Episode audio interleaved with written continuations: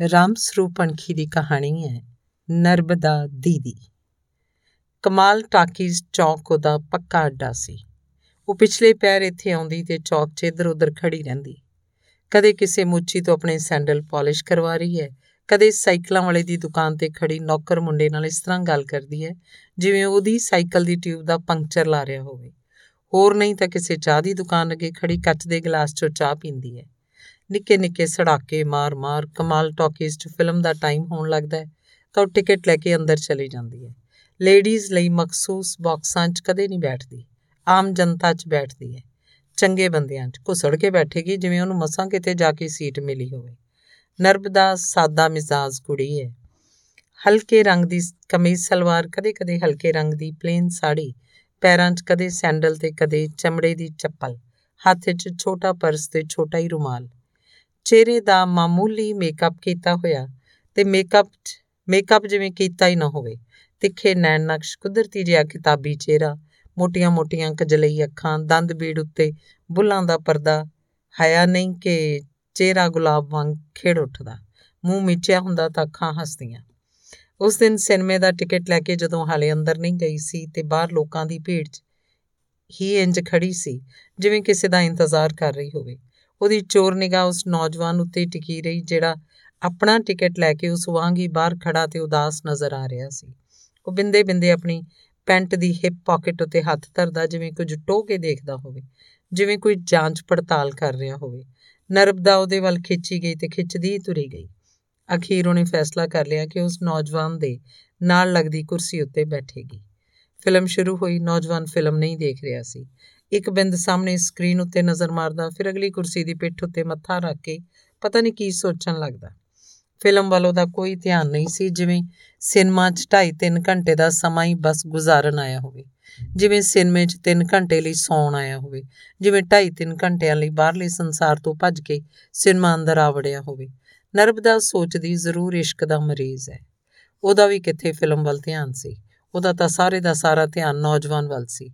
ਜਿਵੇਂ ਉਹ ਨੌਜਵਾਨ ਲਈ ਹੀ ਸਿਨੇਮੇ ਅੰਦਰ ਆਈ ਹੋਵੇ। ਫਿਲਮ ਦਾ ਅੱਧਾ ਵਕਤ ਖਤਮ ਹੋਇਆ ਤਾਂ ਲਾਈਟਾਂ ਜਲੀਆਂ, ਉਹ ਫੁਰਤੀ ਨਾਲ ਬਾਹਰ ਨਿਕਲੀ। ਉਹਨੇ ਆਪਣੀ ਚੁੰਨੀ ਦੇ ਲੜ 'ਚ ਵਲੇਟਿਆ ਨੌਜਵਾਨ ਦਾ ਪਰਸ ਬੇਮਲੂਮਾ ਜਿਹਾ ਫੜਿਆ ਹੋਇਆ ਸੀ।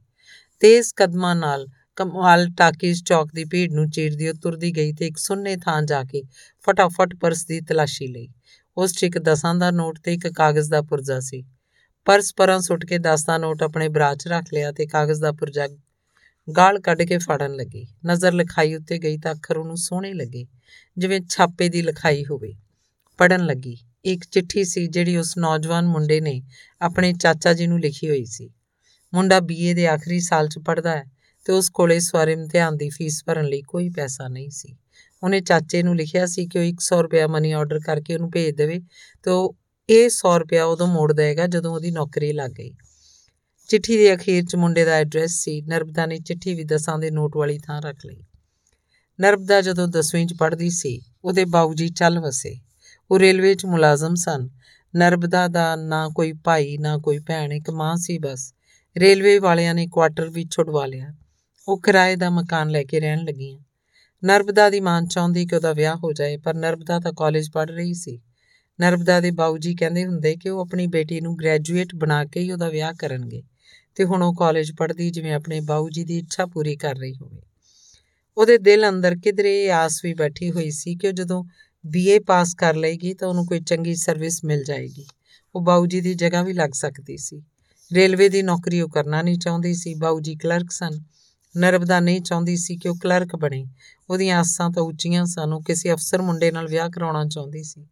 ਅਫਸਰ ਮੁੰਡਾ ਕਲਰਕ ਕੁੜੀ ਨਾਲ ਕਿਉਂ ਵਿਆਹ ਕਰਾਏਗਾ? ਨਰਬਦਾ ਦੀ ਮਾਂ ਨੇ ਬਾਊ ਜੀ ਦਾ ਸਾਰਾ ਬਕਾਇਆ ਲੈ ਲਿਆ ਤੇ ਆਪਣੀ ਪੈਨਸ਼ਨ ਬਣਵਾ ਲਈ। ਨਰਬਦਾ ਨੂੰ ਆਪਣੇ ਭਵਿੱਖ ਲਈ ਆਜ਼ਾਦ ਛੱਡ ਦਿੱਤਾ। ਨਰਬਦਾ ਬੀਏ ਪੂਰੀ ਕਰ ਗਈ, ਪਰ ਨਾ ਤਾਂ ਉਹਨੂੰ ਕੋਈ ਅਫਸਰ ਮੁੰਡਾ ਮਿਲ ਸਕਿਆ ਤੇ ਨਾ ਹੀ ਕੋਈ ਚੱਜ ਦੀ ਨੌਕਰੀ। ਉਧਰ ਉਹਦੀ ਮਾਂ ਕੋਲ ਬੈਂਕ 'ਚ ਰੱਖਿਆ ਪੈਸਾ ਦਾਣਾ ਦਾਣਾ ਕਰਕੇ ਘਰ ਕਬੀਲਦਾਰੀ ਦੀਆਂ ਖੱਡਾਂ 'ਚ, ਖੱਡਾਂ ਅੰਦਰ ਚਲਾ ਗਿਆ। ਬਸ ਪੈਨਸ਼ਨ ਹੀ ਪੈਨਸ਼ਨ ਰਹਿ ਗਈ। ਮਹਿੰਗਾਈ ਦੇ ਜ਼ਮਾਨੇ 'ਚ ਪੈਨਸ਼ਨ ਦੇ ਬੱਦੇ ਰੁੱਦੇ ਰੁਪਈਆਂ ਨਾਲ ਗੁਜ਼ਾਰਾ ਮੁਸ਼ਕਲ ਸੀ।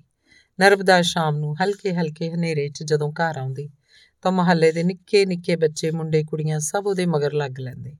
ਜਿਵੇਂ ਨਰਬਦਾ ਇੱਕ ਤਮਾਸ਼ਾ ਹੋਵੇ, ਉਹ ਬੱਚਿਆਂ ਨੂੰ ਟਾਫੀਆਂ, ਚਾਕਲੇਟ ਰਿਓੜੀਆਂ ਤੇ ਗੱਚਕਾਂ ਦੇ ਪੈਕੇਟ ਵੰਡਦੀ ਤੁਰੀ ਜਾਂਦੀ। ਨਰਬਦਾ ਦੀਦੀ ਨਰਬਦਾ ਦੀਦੀ ਸਾਰੇ ਬੱਚੇ ਬੋਲਦੇ, ਉਹਦੇ ਨਾਲ ਨਾਲ ਤੁਰੇ ਜਾਂਦੇ। ਜਿਹਨੂੰ ਕੁਝ ਮਿਲ ਜਾਂਦਾ, ਥਾਂ ਦੀ ਥਾਂ ਖੜ ਕੇ ਖਾਣ ਲੱਗਦਾ। ਬਾਕੀ ਉਹਦੇ ਨਾਲ ਨਾਲ ਤੁਰਦੇ ਤੇ ਕੋਈ ਚੰਗੀ ਚੀਜ਼ ਮਿਲਣ ਦੀ ਆਸ ਰੱਖਦੇ। ਨਰਬਦਾ ਦੀਦੀ ਨਰਬਦਾ ਦੀਦੀ ਨਰਬਦਾ ਦੀਦੀ ਜਿਵੇਂ ਮਹਾਰਾਣੀ ਹੋਵੇ ਸੁਗਾਤਾਂ ਵੰਡਦੀ ਜਾ ਰਹੀ ਜਿਵੇਂ ਉਹਦਾ ਆਪਣਾ ਦੁੱਖ ਕੋਈ ਨਾ ਹੋਵੇ ਮੁਹੱਲੇ ਦੇ ਨੌਜਵਾਨ ਮੁੰਡੇ ਕੁੜੀਆਂ 'ਚ ਵੀ ਉਹ ਹਰਮਨ ਪਿਆਰੀ ਸੀ ਥੋੜੇ ਟੁੱਟੇ ਘਰਾਂ ਦੇ ਮੁੰਡਿਆਂ ਦੀਆਂ ਤੇ ਬੇਸਹਾਰਾ ਕੁੜੀਆਂ ਦੀਆਂ ਫੀਸਾਂ ਭਰਦੀ ਕਿਸੇ ਮੁੰਡੇ ਕੁੜੀ ਨੂੰ ਕਿਸੇ ਹੋਰ ਮਾਮਲੇ 'ਚ ਉਹਦੀ ਲੋੜ ਹੁੰਦੀ ਪੈਸਿਆਂ ਦੀ ਮਦਦ ਜਾਂ ਕੋਈ اخلاقی ਮਦਦ ਤਾਂ ਨਰਬਦਾ ਨੂੰ ਯਾਦ ਕੀਤਾ ਜਾਂਦਾ ਉਹ ਕਿਸੇ ਪੁਲਿਸ ਅਫਸਰ ਵਾਂਗ ਜਾਂ ਹੰਡੇ ਵਰਗੇ ਹੰਡੇ ਵਰਤੇ ਬਦਮਾਸ਼ ਵਾਂਗ ਹਿੱਕ ਕੱਢ ਕੇ ਅਗਲੇ ਦੇ ਅੱਗੇ ਲੱਗ ਤੁਰਦੀ ਤੇ ਹਰ ਮੁਕਾਮ ਉੱਤੇ ਪੂਰੀਆਂ ਪਾ ਕੇ ਆਉਂਦੀ। ਮਹੱਲਾ ਸਾਰਾ ਜਾਣਦਾ ਸੀ। ਬੱਚੇ ਤੋਂ ਲੈ ਕੇ ਬੁੱਢੇ ਤੱਕ ਕਿ ਨਰਬਦਾ ਜੇਬ ਕਤਰੀ ਹੈ। ਉਹ ਪੁਲਿਸ ਵਾਲਿਆਂ ਨੂੰ ਮਹੀਨਾ ਦਿੰਦੀ। ਹੌਲਦਾਰ ਸਿਪਾਹੀ ਉਹਨੂੰ ਗੁੱਜੀ ਸਲਾਮ ਕਰਦੇ। ਮਹੀਨਾ ਲੈਣ ਵਾਲੇ, ਮਹੀਨਾ ਲੈਣ ਵਾਲਾ ਇਲਾਕੇ ਦਾ ਪੁਲਿਸ ਅਧਿਕਾਰੀ ਉਹਨੂੰ ਉਡੀਕਦਾ ਰਹਿੰਦਾ। ਨਰਬਦਾ ਕਦੇ ਸੋਚਦੀ ਤਾਂ ਸੁੰਨ ਹੋ ਕੇ ਰਹਿ ਜਾਂਦੀ। ਉਹ ਕਿਹੜੇ ਰਾਹ ਤੁਰ ਪਈ ਹੈ? ਉਹਨੇ ਚੰਗੀ ਨੌਕਰੀ ਉੱਤੇ ਲੱਗਣਾ ਸੀ। ਉਹਨੇ ਤਾਂ ਕਿਸੇ ਅਫਸਰ ਮੁੰਡੇ ਨਾਲ ਵਿਆਹ ਕਰਾਉਣਾ ਸੀ। ਪਰ ਇਹ ਖਿਆਲ ਕਿਸੇ ਝਟਕੇ ਵਾਂਗ ਹੀ ਉਹਦੇ ਦਿਮਾਗ 'ਚ ਆਉਂਦਾ ਤੇ ਤੁਰ ਜਾਂਦਾ। ਹੁਣ ਤਾਂ ਇਹੀ ਉਹਦੀ ਜ਼ਿੰਦਗੀ ਸੀ।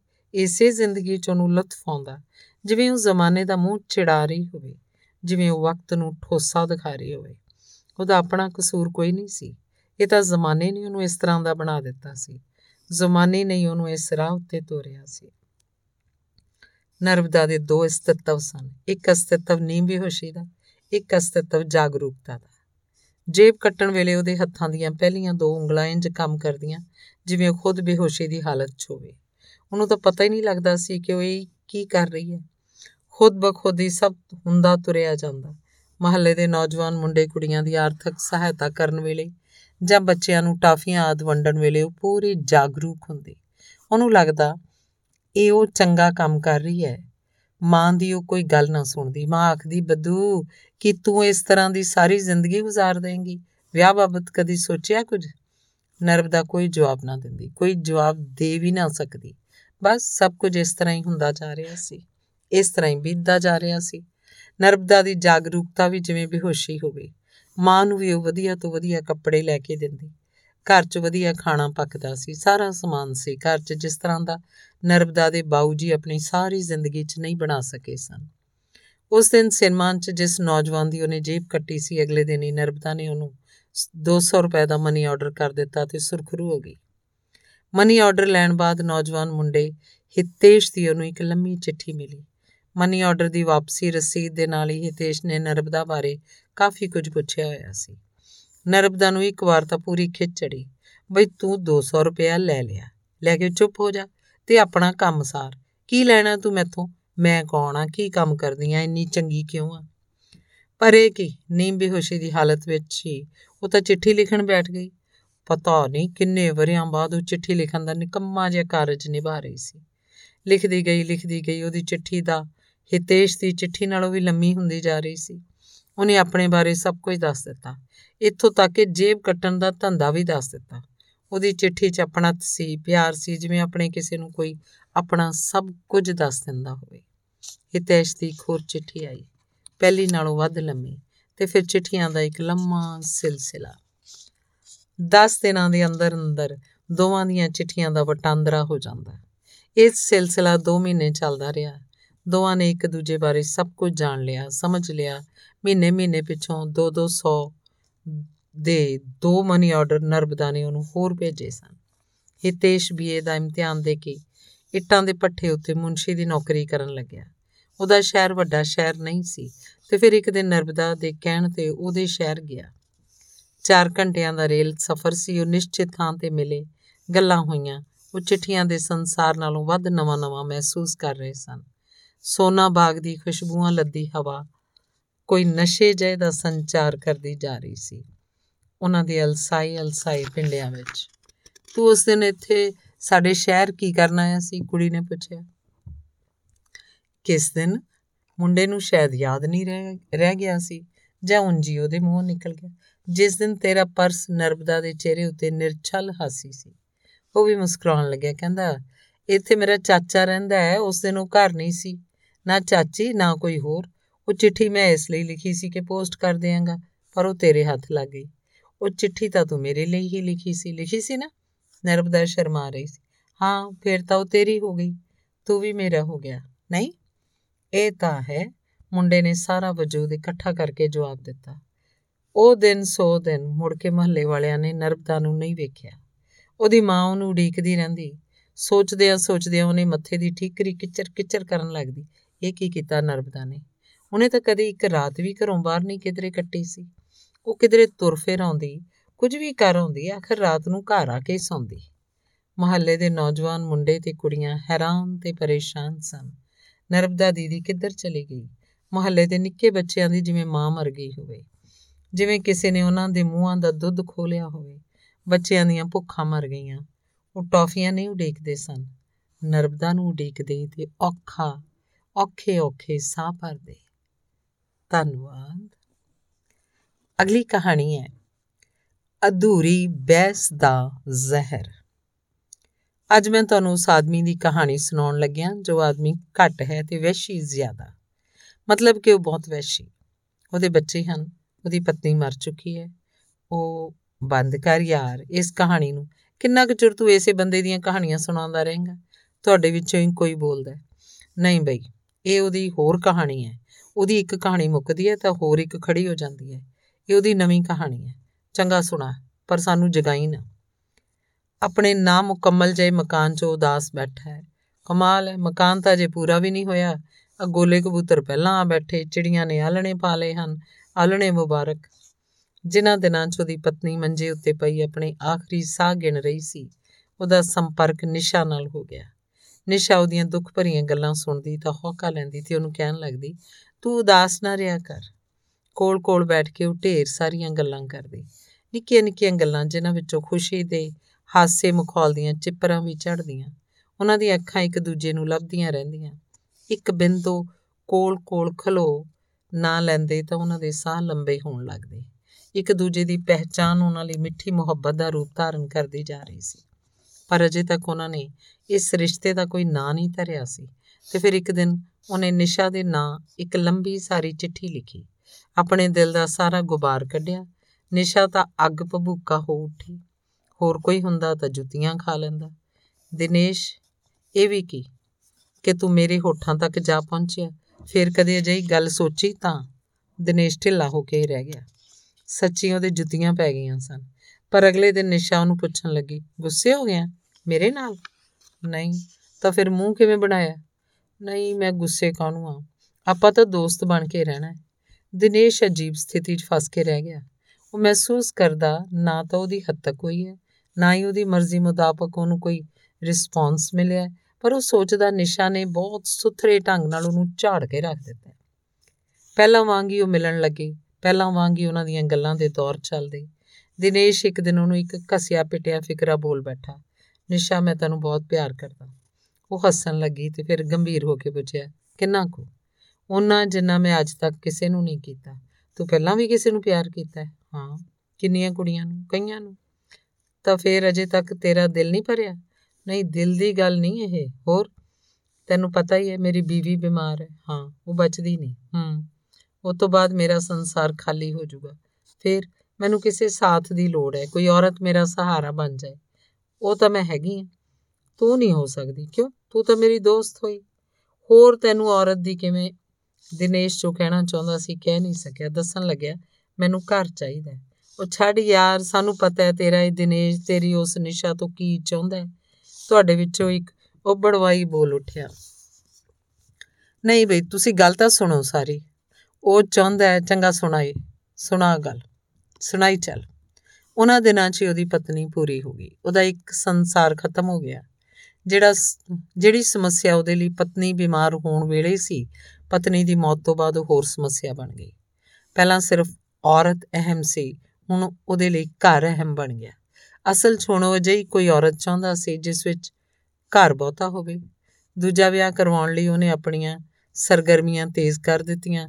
ਉਹ ਰਿਸ਼ਤੇਦਾਰੀਆਂ 'ਚ ਬਹੁਤਾ ਜਾਣ ਲੱਗਿਆ। ਉਹ ਆਪਣੇ ਦੋਸਤਾਂ ਨੂੰ ਬੇਸ਼ੁਮਾਰ ਚਿੱਠੀਆਂ ਲਿਖਦਾ। ਉਹਦੇ ਦੋਸਤ ਉਹਦੇ ਦੁੱਖ ਦਾ ਪਤਾ ਲੈਣ ਆਉਂਦੇ ਤੇ ਆਪਣਾ ਫਰਜ਼ ਪੂਰਾ ਕਰਕੇ ਚਲੇ ਜਾਂਦੇ। ਉਹਦੀ ਮਾਨਸਿਕ ਹਾਲਤ ਥਾਂ ਦੀ ਥਾਂ ਖੜੀ ਰਹਿੰਦੀ। ਉਹਦੀ ਕੋਈ ਹਮਦਰਦ ਔਰਤ ਉਹਦੇ ਕੋਲ ਉਹਦੀ ਪਤਨੀ ਦਾ ਅਫਸੋਸ ਕਰਨ ਲੱਗਦੀ ਤਾਂ ਉਹਦੇ ਵੱਲ ਉਪਰੀਆਂ ਅੱਖਾਂ ਨਾਲ ਦੇਖਦਾ। ਪਤਨੀ ਦਾ ਅਫਸੋਸ ਘੱਟ ਤੇ ਆਪਣੀ ਅਜੋਕੀ ਸਮੱਸਿਆ ਦਾ ਜ਼ਿਕਰ ਬਹੁਤਾ ਕਰਦਾ। ਵਿਆਹ ਵਾਸਤੇ ਉਹਦੇ ਲਈ ਕੁਝ ਥਾਵਾਂ ਤੋਂ ਪੇਸ਼ਕਸ਼ ਹੋਈ, ਪਰ ਉਹਦੇ ਦਿਮਾਗ 'ਚ ਨਿਸ਼ਾ ਬੈਠੀ ਹੋਈ ਸੀ। ਉਹ ਆਪਣੀ ਧੁਰ ਅੰਦਰ ਤੱਕ ਚਿੱਤ ਵਧਾ। ਜੇ ਨਿਸ਼ਾ ਉਹਦੀ ਪਤਨੀ ਬਣ ਜਾਏ ਤੇਰੇ ਇਸ ਦਿਨੇਸ਼ ਦੀ ਉਮਰ ਕਿੰਨੀ ਹੈ? ਕੋਈ ਪੁੱਛਦਾ ਉਮਰ ਦਾ ਤਾਂ ਵੱਡਾ ਹੀ ਹੈ। ਫਿਰ ਵੀ ਕਿੰਨੀ ਉਮਰ ਹੈ? ਆਹੀ ਬਸ 42 43 ਸਾਲ। ਤੇ ਨਿਸ਼ਾ ਨਿਸ਼ਾ ਤਾਂ ਜਵਾਨ ਹੈ। ਨਾ ਉਮਰ ਦੱਸ। ਉਮਰਾਂ ਦਾ ਜ਼ਿਕਰ ਨਹੀਂ ਕੀਤਾ ਮੈਂ ਇਹਦੇ 'ਚ। ਨਹੀਂ ਕੀਤਾ ਜ਼ਿਕਰ ਤਾਂ ਉਹ ਦੱਸ ਕਿੰਨੇ ਸਾਲ ਦੀ ਹੈ?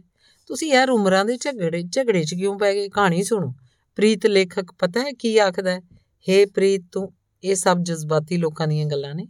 ਜ਼ਿੰਦਗੀ ਨਾਲ ਇਹਨਾਂ ਦਾ ਕੋਈ ਸਬੰਧ ਨਹੀਂ। ਜਜ਼ਬਾਤ ਜ਼ਿੰਦਗੀ ਨਹੀਂ ਹੁੰਦੇ। ਜਜ਼ਬਾਤ ਜਦ ਮੁੱਕ ਜਾਂਦੇ ਨੇ, ਜ਼ਿੰਦਗੀ ਦਾ ਫੇਰ ਹੀ ਭੇਤ ਖੁੱਲਦਾ ਹੈ।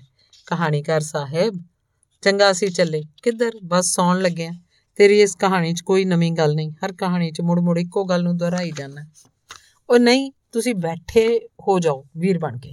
ਹੁਣ ਤਾਂ ਬਸ ਥੋੜੀ ਰਹਿੰਦੀ ਹੈ। ਚੰਗਾ ਛੇਤੀ ਛੇਤੀ ਮੁਕਾ। ਇੱਕ ਦਿਨ ਉਹ ਨਿਸ਼ਾ ਨੂੰ ਪੁੱਛਣ ਲੱਗਿਆ, ਤੂੰ ਮੈਨੂੰ ਕਿੰਨਾ ਕੁ ਪਿਆਰ ਕਰਦੀ ਹੈ? ਦਿਨੇਸ਼, ਤੈਨੂੰ ਕਿਵੇਂ ਸਮਝਾਵਾਂ ਕਿ ਮੈਂ ਤੈਨੂੰ ਬੇਹੱਦ ਪਿਆਰ ਕਰਦੀ ਹਾਂ? ਤੈਨੂੰ ਵਿਸ਼ਵਾਸ ਕਿਉਂ ਨਹੀਂ ਆਉਂਦਾ? ਵਿਸ਼ਵਾਸ ਤਾਂ ਹੈ, ਪਰ ਆਪਣੇ ਇਸ ਪਿਆਰ ਦੀ ਮੰਜ਼ਿਲ ਤਾਂ ਦੱਸ ਕੀ ਹੈ? ਮੰਜ਼ਿਲ ਤੋਂ ਤੇਰਾ ਮਤਲਬ? ਆਪਾਂ ਇੱਕ ਦੂਜੇ ਨੂੰ ਬੇਮਤਲਬਾ ਪਿਆਰ ਕਰਦੇ ਹਾਂ। ਪਿਆਰ 'ਚ ਕੋਈ ਮਤਲਬ ਹੀ ਹੁੰਦਾ ਹੈ ਦਿਨੇਸ਼? ਹਾਂ, ਹੁੰਦਾ ਹੈ। ਕੀ? ਪਿਆਰ ਦੀ ਆਖਰੀ ਮੰਜ਼ਿਲ ਹੈ ਇੱਕ ਦੂਜੇ 'ਚ ਭੇਦ ਹੋ ਜਾਣਾ। ਤੇਰਾ ਮਤਲਬ? ਆਪਾਂ ਵਿਆਹ ਕਰਵਾ ਲਈਏ? ਵਿਆਹ? ਨਿਸ਼ਾ ਉਹਦੇ ਚਿਹਰੇ ਵੱਲ ਵੇਖਣ ਲੱਗੀ। ਉਹਨੂੰ ਲੱਗਿਆ ਦਿਨੇਸ਼ ਦੀਆਂ ਪੁੜਪੁੜੀਆਂ ਦੇ ਵਾਲ ਜਿਵੇਂ ਪਹਿਲਾਂ ਨਾਲੋਂ ਵੱਧ ਚਿੱਟੇ ਹੋ ਗਏ ਹੋਣ। ਉਹਦੀਆਂ ਅੱਖਾਂ ਥੱਲੇ ਦਾਖੀ ਗੋਲ ਘੇਰੇ ਹੋਰ ਚਮਕਣ ਲੱਗੇ। ਉਹਦੇ ਨੱਕੋਂ ਗੱਲਾਂ ਦੇ ਹੇਠਾਂ ਉਤਲੇ ਬੁੱਲ ਦੇ ਕਿਨਾਰਿਆਂ ਨੂੰ ਛੋ ਕੇ ਉਤਰਦੀਆਂ ਦੋ ਲਕੀਰਾਂ ਹੋਰ ਡੂੰਘੀਆਂ ਦਿਸਣ ਲੱਗੀਆਂ। ਉਹਨੂੰ ਲੱਗਿਆ ਦਿਨੇਸ਼ ਨੇ ਉਹਨੂੰ ਕੋਈ ਅਣਹੋਣੀ ਗੱਲ ਕਹਿਤੀ ਹੈ। ਸੰਗੋਂ ਸੁੱਕੇ ਬੋਲ ਉਹਦੀ ਪੇਪੜੀ ਜੰਮੇ ਬੁੱਲਾਂ ਵਿੱਚੋਂ ਮਸਾਂ ਹੀ ਬਾਹਰ ਆਏ। ਵਿਆਹ ਤਾਂ ਮੇਰਾ ਕਿਸੇ ਹੋਰ ਨਾਲ ਹੀ ਹੋਊਗਾ। ਨਿਸ਼ਾ ਤੂੰ ਮੈਨੂੰ ਸਮਝਦੀ ਕਿਉਂ ਨਹੀਂ? ਮੈਂ ਕਿੰਨਾ ਦੁਖੀ ਹਾਂ। ਤੂੰ ਸਬਰ ਕਰ। ਸਬਰ ਹੁੰਦਾ ਨਹੀਂ, ਤਾਂ ਫਿਰ ਵਿਆਹ ਕਰਵਾ ਲੈ। ਕਿਹਦੇ ਨਾਲ ਕਰਵਾ ਲਾਂ?